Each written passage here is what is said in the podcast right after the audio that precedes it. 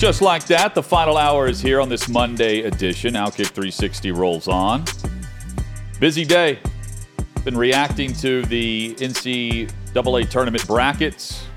And coming up in 30 minutes, Andrew Bogut will join us.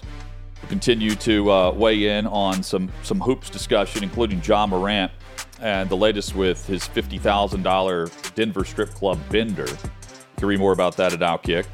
Chad, uh, also busy of course, with the NFL. Jimmy Garoppolo's headed to the Las Vegas Raiders.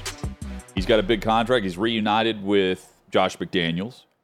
And that doesn't mean they won't also bring in a rookie and have a chance to have a, a franchise quarterback beyond just the next season or so. And look, uh, Jarrett Stidham signs with Denver. Their backup has left. There's another spot to fill uh, for Vegas, and they could go high in the draft to, to find their player.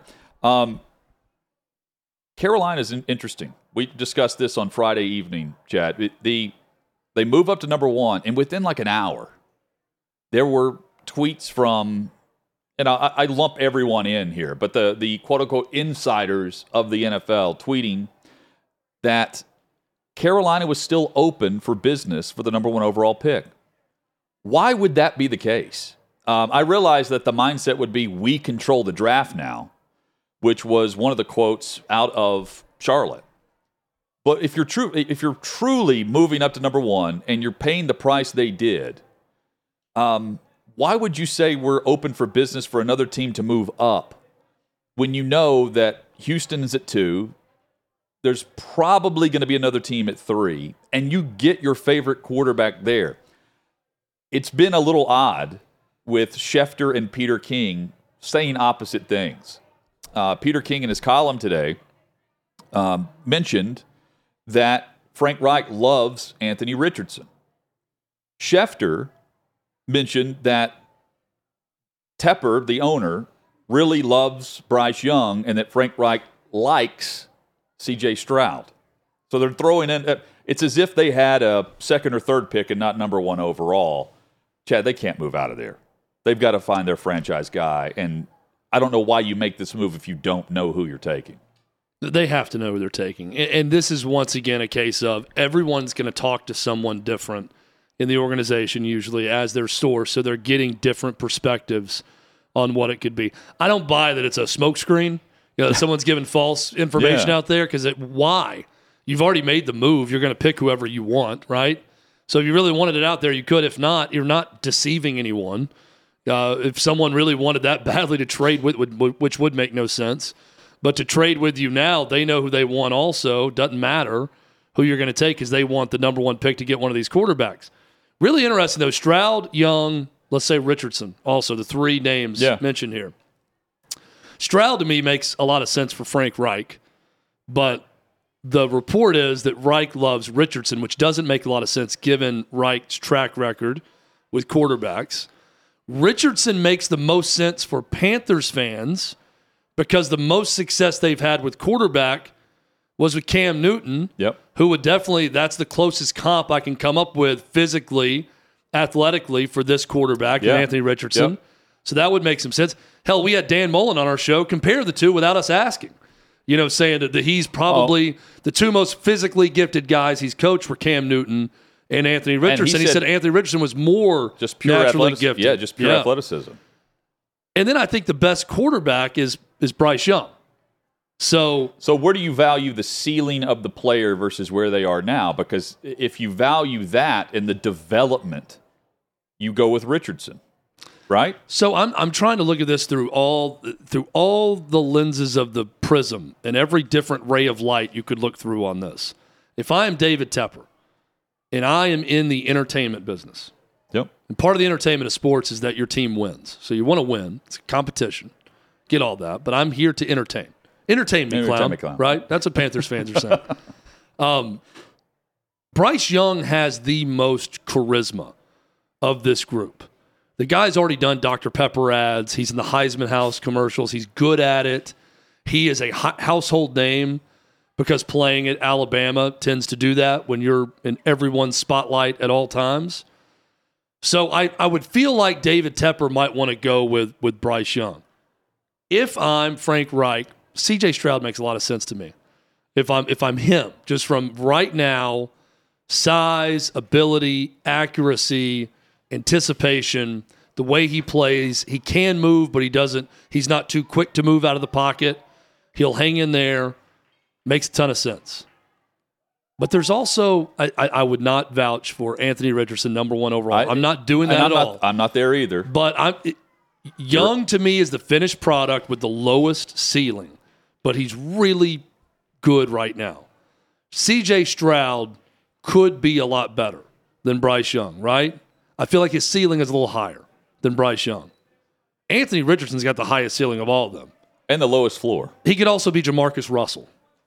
And the, yeah, but, well, I think that Richardson works harder just by showing yeah, up. look, he's not harder. another comp would be Johnny Manziel. I don't think he's Right. Johnny Manziel. Johnny Manziel had question marks about his life outside of football coming into the draft, right? So I'm not Yeah. I'm not comparing, but his floor is insanely low. Compare, yeah, We've seen that low floor at Florida. Now the ceiling is sky high. Empire State build, building height levels ceiling ceiling for him. So it's kind of pick your poison. I think. I don't know. There's a just an obvious pick. I would I would go in order. Young. If I'm the Panthers, I'd go Young, Stroud, Richardson. But you see how I'm saying every side of this could order that totally the opposite based on what you're looking for. and you have a new head coach in Carolina that now has time to develop. I think that's also key. Do, You know, you- the, the hot seat's not there for Frank Reich like it was Matt Rhule. And Yeah. you, you know, and I'm always, you know, my line of thinking here. If you just close the door in a meeting, you know the GM and the head coach get together and say, okay, how do we make sure we're not getting the pink slip next December? Like it, that that factors in because in the NFL you've got about three years, roughly, give or take, unless you're Nathaniel Hackett and you have 16 weeks. Point being, I don't see Reich as a hot seat one and done uh, by making the hire that that Tepper did. He's brought in because they're making the change, the overhaul at quarterback, and I think his opinion weighs heavily on David Tepper. So if the purport is that he loves Richardson, I think that's the way they go. I really do. And Tepper wants the franchise QB. He's been searching for that for years. Traded for Sam Darnold. They draft Matt Corral, who apparently they're now willing to trade. That's a report for the last year's third round pick. And uh, we, we know how things ended at quarterback last year. Point being, I think Reich, who was the first to land a job, I think he carries a lot of say in the decision at quarterback specifically. And I think they're more in unison than they're than they're not, even though the reports are very opposite ended with what the owner wants and what the head coach wants. Hunt, do you buy that there would be a lot of Panthers fans who would like to see Richardson because of comps to Cam Newton?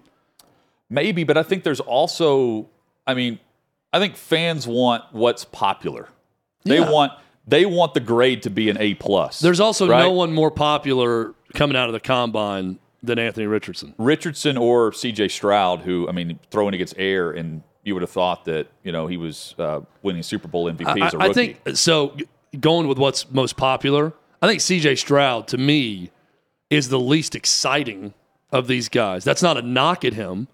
I just think in terms of popularity, well, yeah, Bryce Young and Anthony Richardson would probably be more popular, divisive. You know, one because of inconsistency, one because of his height and his size, which probably means CJ Stroud's the guy they should take, right?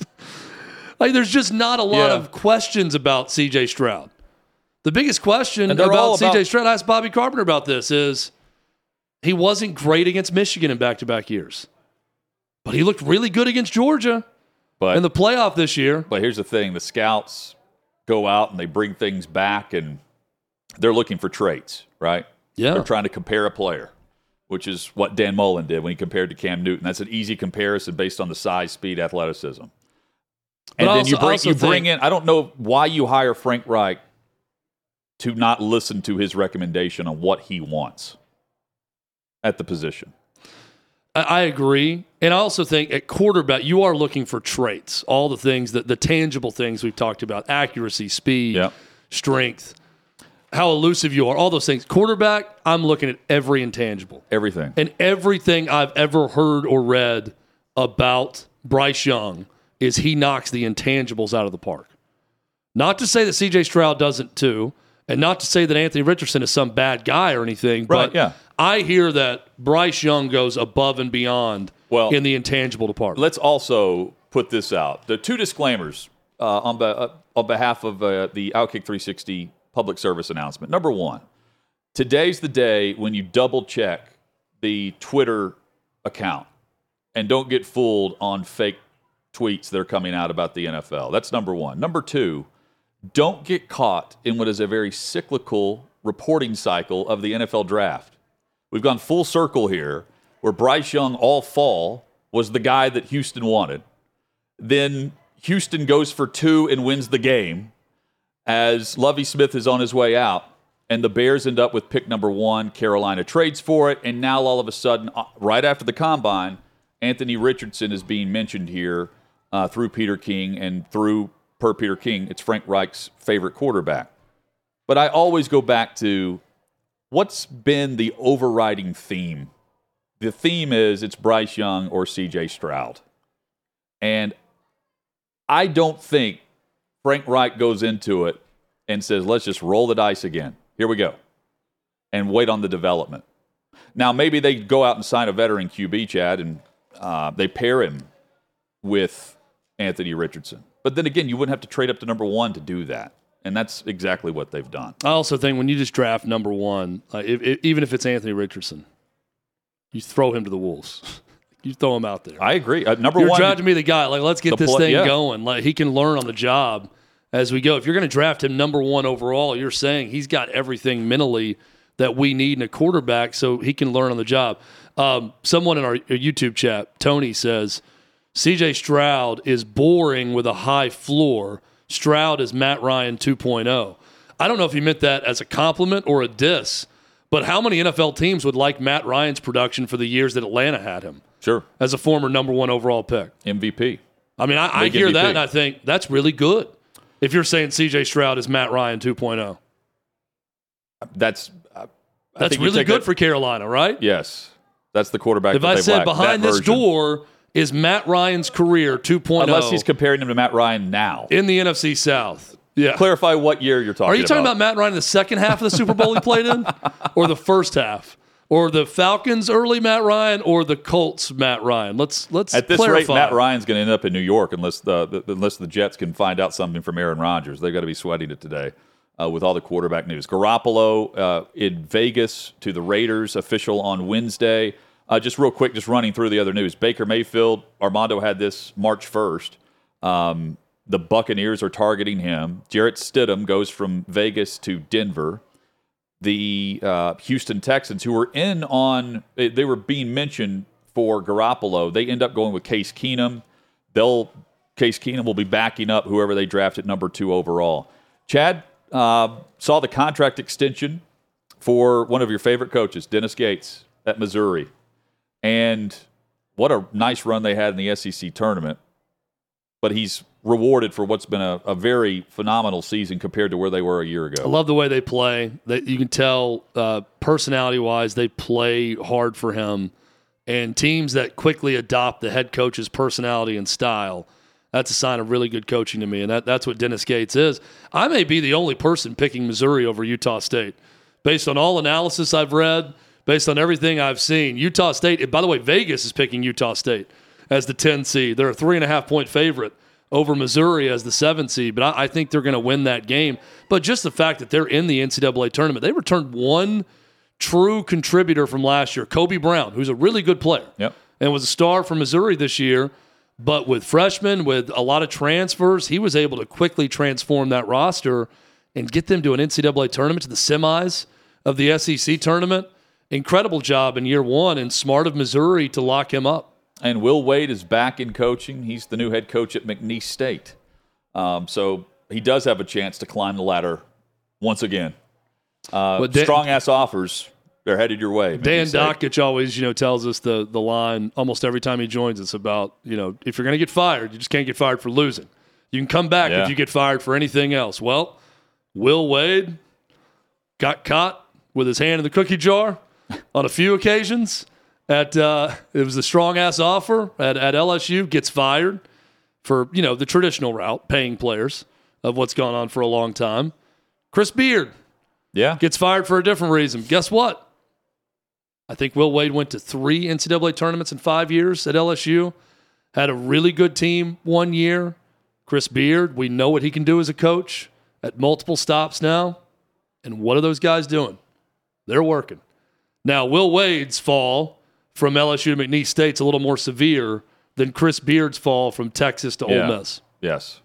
Uh, Chad, A and M, they're a seven seed, and I think that you're you're spot on. And I think the other thing that the committee and the and the tournament would love they they love pairing certain storylines to meet up down the path of the bracket. And in round two, in the round of 32, Texas and Texas A&M could potentially tip off.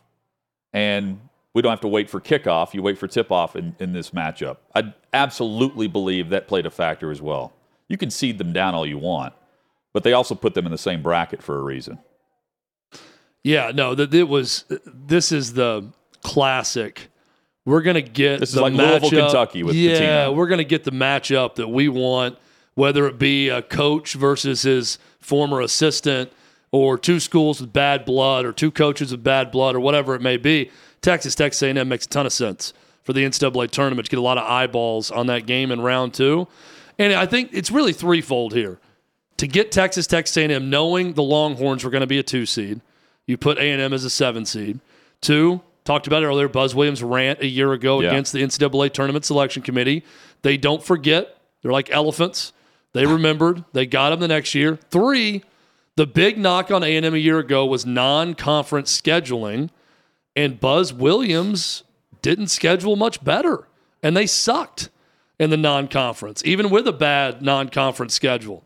So I think they were overly penalized for a bad non-conference because it was almost like the NCAA said, "We told you a year ago, you know, we warned you. All the talk was your non-conference scheduling was weak, and you didn't do particularly well. So the late run didn't help." And I think they're saying the same thing now this year. I don't. I don't think it's right. I look at A and M and I watch them. I think probably four or five seed. More realistically, probably a five seed in this tournament. But the selection committee says otherwise. Are you like me whenever you fill out the bracket? So we were told, what, 10 days ago probably? Have Drake winning in your bracket. And now everyone, they're, they're the most popular pick uh, among the upsets on the path to the, the Sweet 16. Um, and looking at some of the bracket analysis for what the millions upon millions of people are, are picking.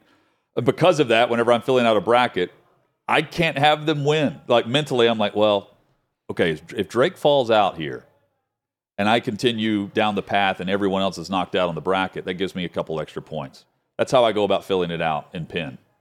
Yeah, so I- think that you can get into some paralysis, uh, uh, paralysis by analysis when you're looking at games. If you go too in depth on some of them, People so I try to Drake. avoid that. I'll give you my example: Charleston.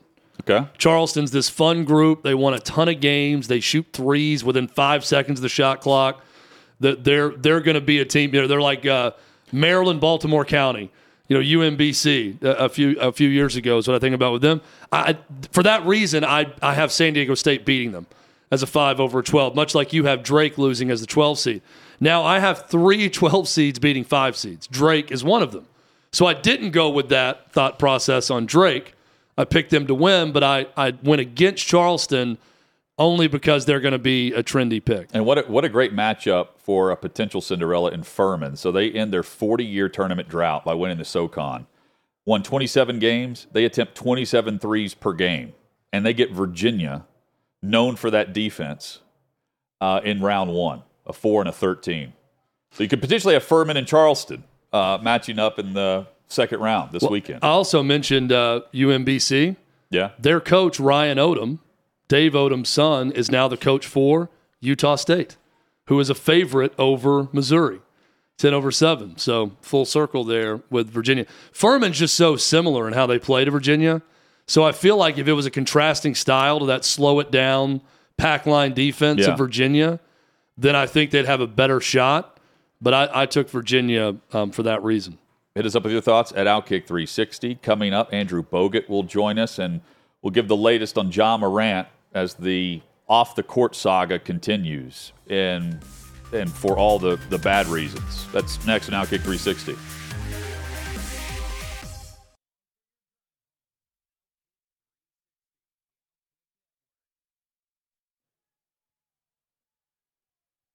So, Chad, you're on board with the idea that Rodgers is just going to announce what he's doing with Pat McAfee tomorrow, right? Yeah, I also I don't know either way. I, I don't also don't know that the- Jets have to be a part of this and the Packers. So if even if they had the deal done right now, would they really want Aaron Rodgers announcing their trade on Pat McAfee Well, the, to it's already been this? reported that they've that they've done the negotiation on the trade end of things. That they're fine with the compensation, whatever it is, Yeah. And now they're just waiting to find out if Rodgers wants to play. But you see what I'm saying? It, it would be one thing. I would be much more confident in saying Rodgers will break the news on Pat McAfee show if it was just Aaron Rodgers, a free agent signing somewhere or coming out of retirement or whatever. If he was the decision maker in it all, but he's not the only decision maker. So, do I think that he's going to make the announcement on behalf of the Jets and the Packers? I don't know. I, I feel like it'll be leaked beforehand if that's the case, right? Like, are would- they going to just I hold back and not say anything? I think the Packers will and get say, yeah, Aaron, you go announce it however you want, high on ayahuasca on Pat McAfee I- show I or whatever. The, the Panthers just want to wash their. Uh, excuse the Panthers. The the the Packers just want to wash their hands of it. yeah, they probably don't care, but I'm saying with two teams and a player involved, I just don't know they're going to leave it up to Rodgers to announce the whole deal. Yeah, so here's the compensation. I Also, honestly I've got don't think they know. guys, I've got this in front of me. Compensation on the deal is going to be for me on, on behalf of the Jets. It's like, I mean, that's just odd to me. Um, so uh, San Francisco now has three, or excuse me, uh, But I hope he announces there. two third round picks or third overall picks playing for them. They have Trey Lance, and they've recently just signed Sam Darnold as well. He replaces, in effect, on the roster Jimmy Garoppolo, who's the next quarterback with the Raiders, at least for now, prior to the NFL draft. That deal will get the people going. Anytime There you you bring on a veteran One that year compete as a backup, you know that'll. Niners fans are just ecstatic And over then- the addition of Sam Darnold. and you have a seventh round pick who's your likely starter in Brock Purdy. Chad, uh, switching gears, Ja Morant in the headlines uh, for all the wrong reasons, and he it, photos surfaced, which you can see at Outkick. New York Post had them where you can see Morant in a strip club in Denver, uh, same place where you know they see the gun visible and all that on a recent road trip, which is league business, which is against league policy, and you see him in the champagne room, uh, getting uh, done what happens at a strip club, right? He's getting his private dance. Money is everywhere. I wouldn't begin to guess how much money you think's all over the floor uh, in in this room. It doesn't all look like real money. I, I, I glanced the photo, just glanced at it. You, you, you look- you think it I- looks like uh, monopoly money. Like it looks like it's p- like really thin paper money. Some of it. Uh, I mean, it's flooded. The whole room is flooded. It's like if a corporation started shredding documents Yeah, all I- over the office and it was just everywhere. That's what the cash on the floor looks like in this gentleman's club. Shotgun Willie's is the name of this establishment. By the way, can't be good for your high end clientele Yeah. At Shotgun Willie's if they're releasing security footage to New York Post of Ja Morant in a VIP room. Well, That would be one that I'm like, oh, okay, that's interesting. I know that uh, some Outkick writers were DMing some of the dancers at this place and they weren't responding. And I'm thinking, I mean, the dancers are more confidential than the place. Whoever has access to the security footage. Gilbert Arenas had, had quite the tongue in cheek post. Uh, can all the media outlets apologize to Ja Morant for the smear campaign? Uh, he goes on to say he's shown here donating his money and time to a local historic place called Shotgun Willie's that houses uh, females of the community due to the lack of funding from the city. Uh, that from Gilbert Arenas. That's pretty funny. Who got away with all kinds of stuff Yeah. uh, in recent interviews. That's that's Um, really funny from Gilbert. a, a serious tone, though, that Morant continues to be on his sabbatical, the NBA has got to get this right. They they have to make sure they're doing everything possible, uh, and and at some point it's on Morant, and it, it starts with him.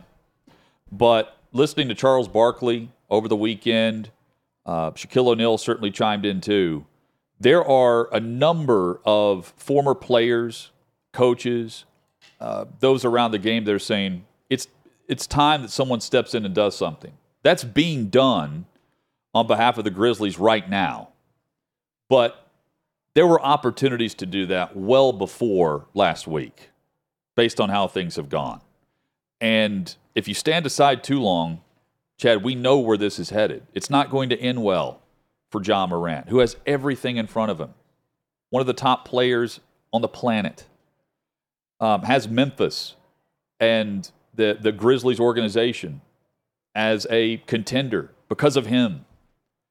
And instead, he's getting his mind right on a sabbatical um, instead of helping his team as the postseason nears. Well, and you know, the number one priority for the NBA is they don't want to be called racist about any of this, right? So that, that's the last thing they want. When there was the malice in the palace, if you remember David Stern at the time, what was the response to that? We're going to have a dress code now. Yeah. We're going to do things differently. We're going to be a little bit more businesslike uh, in appearance, right? That was kind of the thing. And then now, yeah, that's looked back upon as being racist. That the the dress code and everything else that happened in the league at the time. So I, I just think when your number one priority is you don't want to offend and you don't ever want to be have the perception of being racist at all, I, I think that you can misstep when it's the number one priority is not the integrity of the league and what's best for the league. Period. We're going to do what's right for the league. We're going to do what's best for the league, discipline wise, everything else. They need Ja Morant to be a superstar and be likable and not be caught up in all this mess. That's what's best for the league. But you look incredibly soft when you allow him to take his own sabbatical, and it's not called a suspension when this happens. Yeah, I mean, he's got so Powerade, for instance, he's already losing um, potential ad dollars headed his way um, and advertisements that he was uh, going to be a part of. Powerade announced that Ja Morant was going to be the new face of the brand. Uh, the largest marketing campaign in its history was how it was announced. And he's suspended within three days of this after flashing a gun at the nightclub in Denver. And now all of Morant's new ads have been wiped of the internet that from front office sports through Powerade. Um, here's hoping whatever's going down right now is in the best interest of Morant and making sure that he understands what he could potentially be losing out on.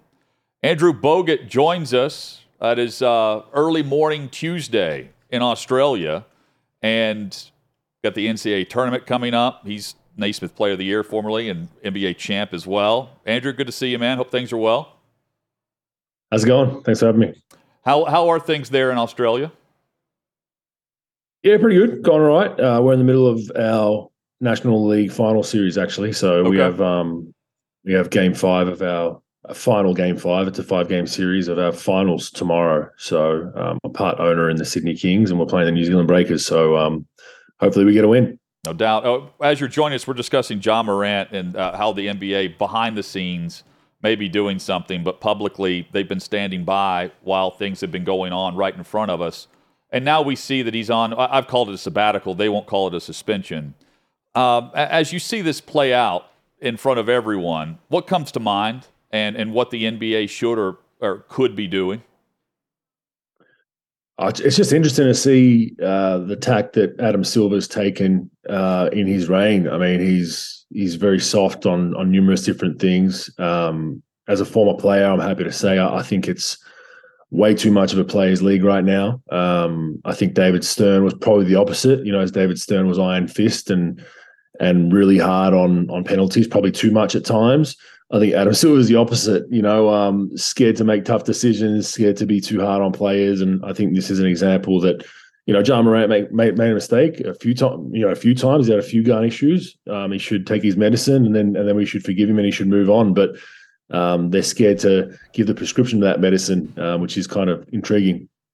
You, know, you were a champion with the, the Warriors, and, and you've got this feud going on between the Warriors and the Grizzlies right now. And Draymond Green fired back at Dillon Brooks and said, "It's no rivalry because we have four titles and you have none."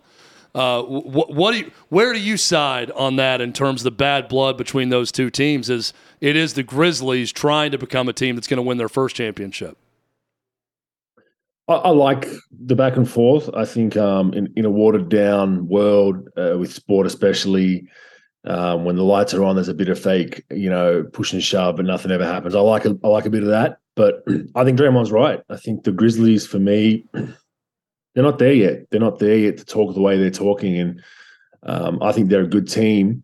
But I wish they would just calm down on all the antics and the talking until they get a few championships or or at least get there. And I think they're they're putting the the you know the cart before the horse. Essentially, um, they need to just stay a little bit more humble and, and get their championships, and, and then hopefully they can they can talk the talk. But um, I'm not sold on the Grizzlies. I think in a playoff series, um, I think they're they're a front running team, and I just don't think they'll grind out grind out a seven game series, in my opinion. So Kendrick Perkins implied uh, on ESPN that when Dirk Nowitzki, when Steve Nash, when Nikola Jokic won MVP, it was because racism was at play because they weren't top 10 in the league scores when they when they won. Now, ESPN has since uh, issued an apology on behalf of Kendrick Perkins because he butchered the the I guess the races of all the NBA MVP voters. Um, where do you fall on this when you hear something like that from Kendrick Perkins, Andrew? What what comes to mind for you? Uh, yeah, I, I, got into a perk a little bit online about it because you know I, I, think it's ridiculous. I think you can't take away what what what Nash and, and Dirk did in those years, um, and to to bring whenever you bring race into an argument or sexuality or gender or into an argument like that, you've already lost the argument. Like it had no, there was no bearing to bring that into an argument, right? Um, and basically not not knowing that that you know the the exact uh, breakdown of of everyone's race that votes um, and just gone gung ho on on on saying what he said was ridiculous. And I'm, I'm, glad ESPN actually came out and finally, you know, went against something that was nice, a race a race narrative push, which they they love to do a lot. Um, but yeah, it was it was just silly by Perk. Look, he made a mistake. Um, I wish he'd admit his mistake, but he did double down the next day or the day after by saying he stated the facts, which was kind of interesting. So um, hopefully he learns from it. Look, he's he's he's put on there to be a, a shock jock type and say outlandish, outrageous things to try and get clicks and debates. And I get it, you know, that we're talking about it right now. So I guess you could say they've won, but this one was was a little bit silly. I hope it I hope it's the last time he, he goes down that that road. And I said the day after, the biggest problem is that there's no hesitation to call something racist, right? It's, it's certain media companies. It's well, you can just do that and get away with it. No one's gonna no one's going to say anything about it. That that's odd to me. That should be the last place you go if you don't truly know someone's heart is to call them racist or call something racist. So, you know, at, at, after that happens, I started thinking about the the dynamics in a locker room. And we talked to a number of former pro athletes who said that's the place where you can talk about anything. And it's with your teammates and you can kind of work through it, but everything is available to talk about. Was that the case in NBA locker rooms? As long as you were around with, with your teammates that you could talk about everything? Or are there things that players are maybe afraid to discuss if they feel like they're on the diff, a different side of an argument with their teammate? Uh, both. I've had I've had locker rooms where um, you know you can have uh, open discussions about certain things. Probably not in the locker room. It'd be more with individual guys. Um, Harrison Barnes was a guy that I really enjoyed spending time with because we had some some heated debates about different things about the world. Um, I'm, you know, obviously I was a migrant technically to the US, and um, you know, my family migrated from Croatia to Australia, so faced our own battles with racism at times and all that kind of stuff. And then Harrison had a whole different tack with it, you know, growing up in Iowa. So it was interesting to have that debate, but we could have it as adults. Like we we could actually you know, prod each other about different things. Oh, I didn't realize that, and I learned things from him, and vice versa. But then there's there were some guys that you just couldn't have a discussion because it, was just the the mainstream narrative of of whatever they you know gurgitated from ESPN or CNN or MSNBC, right? Um, so the other dangerous thing with all this is when you when you um, you know label everything racist or sexist is the very fact that when when something actually is racist or sexist, it becomes watered down to people, and that's a dangerous dangerous way to go because when there actually is a case of something that's really horrendous, um, someone said something really horrendous or did something horrendous or discriminated against someone, and you see it in the news because you see it every day with with these things that aren't aren't really that. I think people become immune to it and don't care as much. So you got to be very very careful um, doing things like you know what what Kendrick Perkins did. I think. Andrew Bogut, our guest on Outkick 360. I, I honestly, uh, we're at a point you're mentioning it. I'm, I'm not surprised with what Perkins said. I was surprised with JJ Redick and his response because you, I just don't hear or see that uh, in the position that he was in there with ESPN personally. And Redick has been uh, someone that's been very vocal on many of the, the woke issues of the NBA. But in this case, Perkins wants to say he's spitting facts. So was JJ Redick. Yeah, it was interesting. Uh, I agree. I think JJ's JJ's pretty good. I think he calls it how he sees it, but he generally toes the the line that he's supposed to toe. But for him to come out and and hit back that hard was was good to see. It was just good to good, good to have that debate. Now I don't know if you know. I, I doubt that one was orchestrated. A lot of it is orchestrated to have you know, hey, uh, you're on the desk today, buddy, and you're going to go opposite. Yeah. You're going to disagree with, with, the host, and we're going to cause a bit of an outrage. I don't think that this one was that orchestrated, uh, but you know, it's yeah, I think JJ does a pretty good job of of being against the narrative. I mean, I, I, disagree with what he said previously about different things about like the game's more physical today and whatnot, but I I respect kind of what he does just because he has an opinion. Andrew, help me with this. So, Chad and I have had the debate. I and uh, I think he's right down the line with me on this. I don't think NBA coaches have all that much power. Um, Am I dead on wrong with that? Or in your experience, is it the players that run everything and the coaches are simply, here's the scouting report, have at it? Yeah, the game, the game, you're spot on. The game's completely changed, um, and it, it, kind of changes as I was going year by year um, in the league. I joined the league in 2005, and it was still a coaches run league then under David Stern, and it was still, you know, there was some hard nosed coaches. I played for Scott Skiles, who was very hard nosed, and but I respected I respected him greatly. A very high basketball IQ, but hard nosed. He made you work. You're going to work for your check. Like we're not we're not here to just you know coast through things. But uh, the way I would equate it is, you know, back then it was it was you know most coaches it was 70 80 90% x's and o's was was was the important thing to have on the resume how can they coach how can they draw up plays what sets do they run how are they defensively I think today it's gone 70, 80% people management. Um, the X's and O's aren't as important by far. Uh, it's completely flipped on its head. And it's about how you can how you can identify, you know, converse with your best player. How what's your relationship like? How can you handle the guy that's not getting minutes that's that's now salty and wants to, you know, go crazy? How can you handle cancer in the locker room? How can you handle you know, two players that don't get along. It's all people management. And I think, you know, Steve Kerr did a fantastic job of that. And that's the way the game's going. You know, you got to know each guy. Hey, I know this guy. If I if I cuss him out, he's going to respond. Draymond Green's probably an example. Steve Kerr knew that if he had a bit of Draymond's playing bad and you, you get into him a little bit, he's going to go back at you, but he's going to yeah. then fire up. Whereas there's other players you might need to give a hug. Um, you can't paint them all the same brush, and, and that's what it's become in, in NBA basketball. It's knowing personalities, and if, if you don't get along with your players, you can be Pat Riley, Phil Jackson, Red Auerbach. You're going to get fired, and that's the unfortunate reality of where the game is today. It's it's it's very very kind of cotton wool mentality with managing players, and, and it is a player run league, heavily player run league in uh, 2023. Andrew Bogut, our guest, the host of uh, the podcast uh, Rogues Bogues, um, which you can check out uh, wherever you download your podcasts. Uh, final thing for you what is the solution for the NBA with load management? And what does the league owe the fans, especially on the road, when the top players are sitting out, not because they're hurt, but because the future possible injury could be impacted by the workload that they're giving on a daily basis?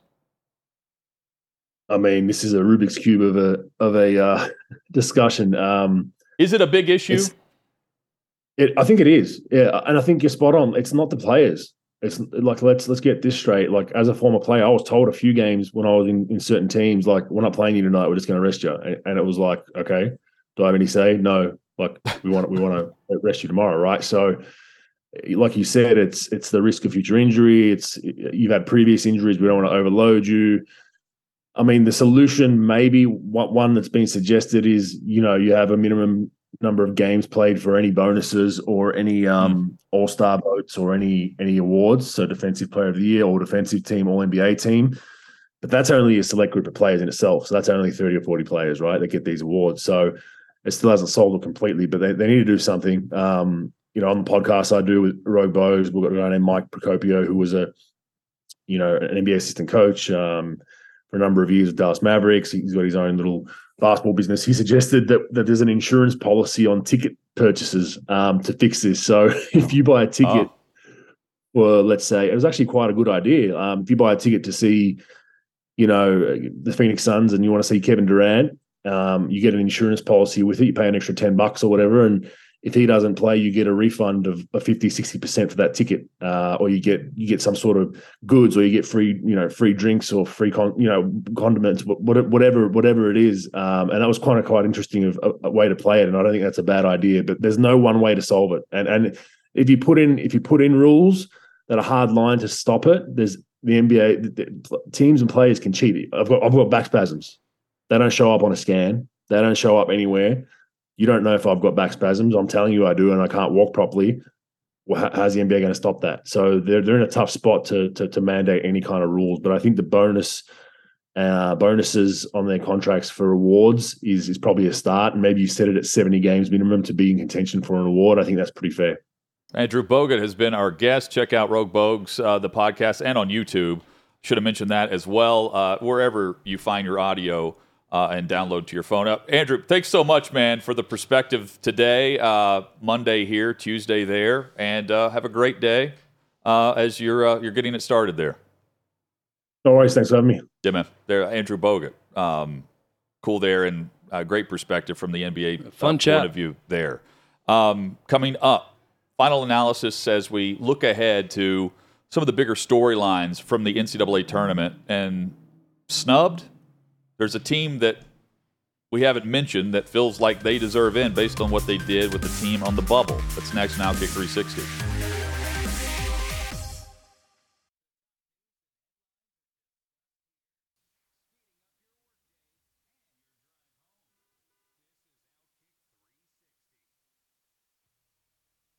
Sixth and Peabody, our location. Glad you're with us as we wrap up this Monday. Chad, all the coverage is on North Carolina uh, the bubble team that didn't make it. The team I've heard a lot about though is Rutgers. Yeah. Who has wins over Purdue, Penn State, and Indiana, but they've also lost to Minnesota and Temple and Seton Hall, and that keeps them out. And Clemson was also among the first four out.